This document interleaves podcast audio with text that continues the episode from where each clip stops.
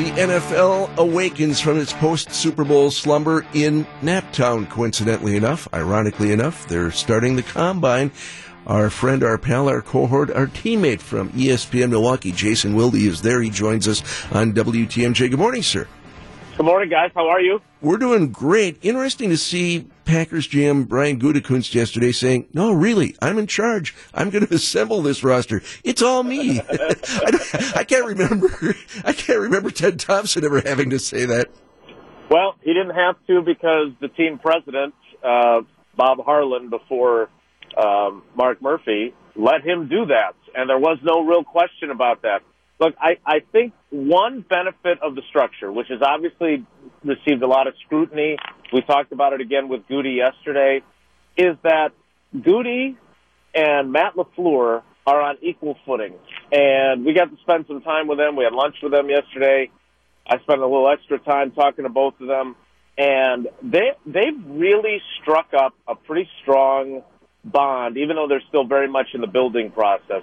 And I, ha- I, I just get this sense that because they're joined at the hip and because neither of them is above each other, they're both on the same line of the organizational flowchart below Mark Murphy.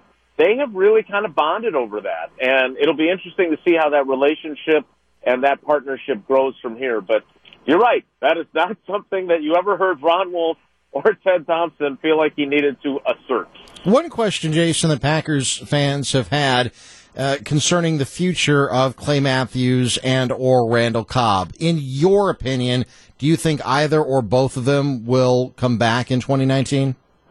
Doug, I can't think of a year in free agency in the last 15 at least where I had less of a feel for the market for two players like Clay Matthews and Randall Cobb.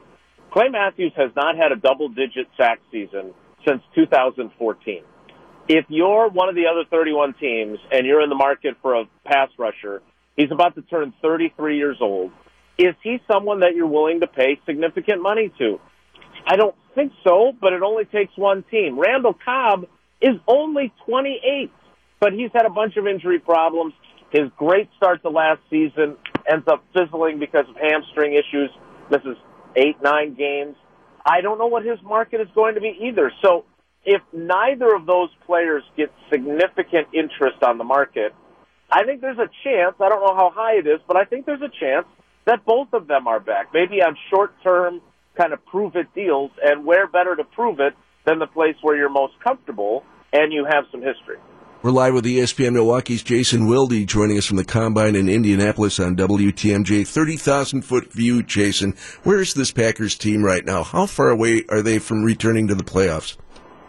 Uh, well, I'll be able to give you a better idea of where they are when we see what they do in the draft. And I use this example a lot, but the New Orleans Saints had three consecutive 7 and 9 seasons in 14, 15, and 16 and then in 2017, they drafted Marcus Lattimore, who turned out to be the defensive rookie of the year. They drafted Alvin Kamara, who turned out to be the offensive rookie of the year. And they drafted Ryan Ramczyk out of Wisconsin, who's a terrific tackle for them. They got three guys who came in, played well right away, and by the end of that year, they were the Minneapolis Miracle away from playing for a trip to the Super Bowl. Now, this past year, they were a bad call away from being in the Super Bowl.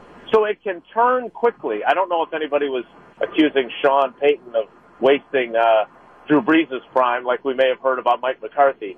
But it can turn quickly, but that puts the onus on Goody to really have a good draft. And one of the things he said to us yesterday is he's got the ammunition to do it. He's got six picks in the first four rounds, three picks in the first 45 he's got some real opportunities to improve this team through the draft. You write in the State Journal, Jason, that Matt LaFleur is looking to build a relationship with Aaron Rodgers.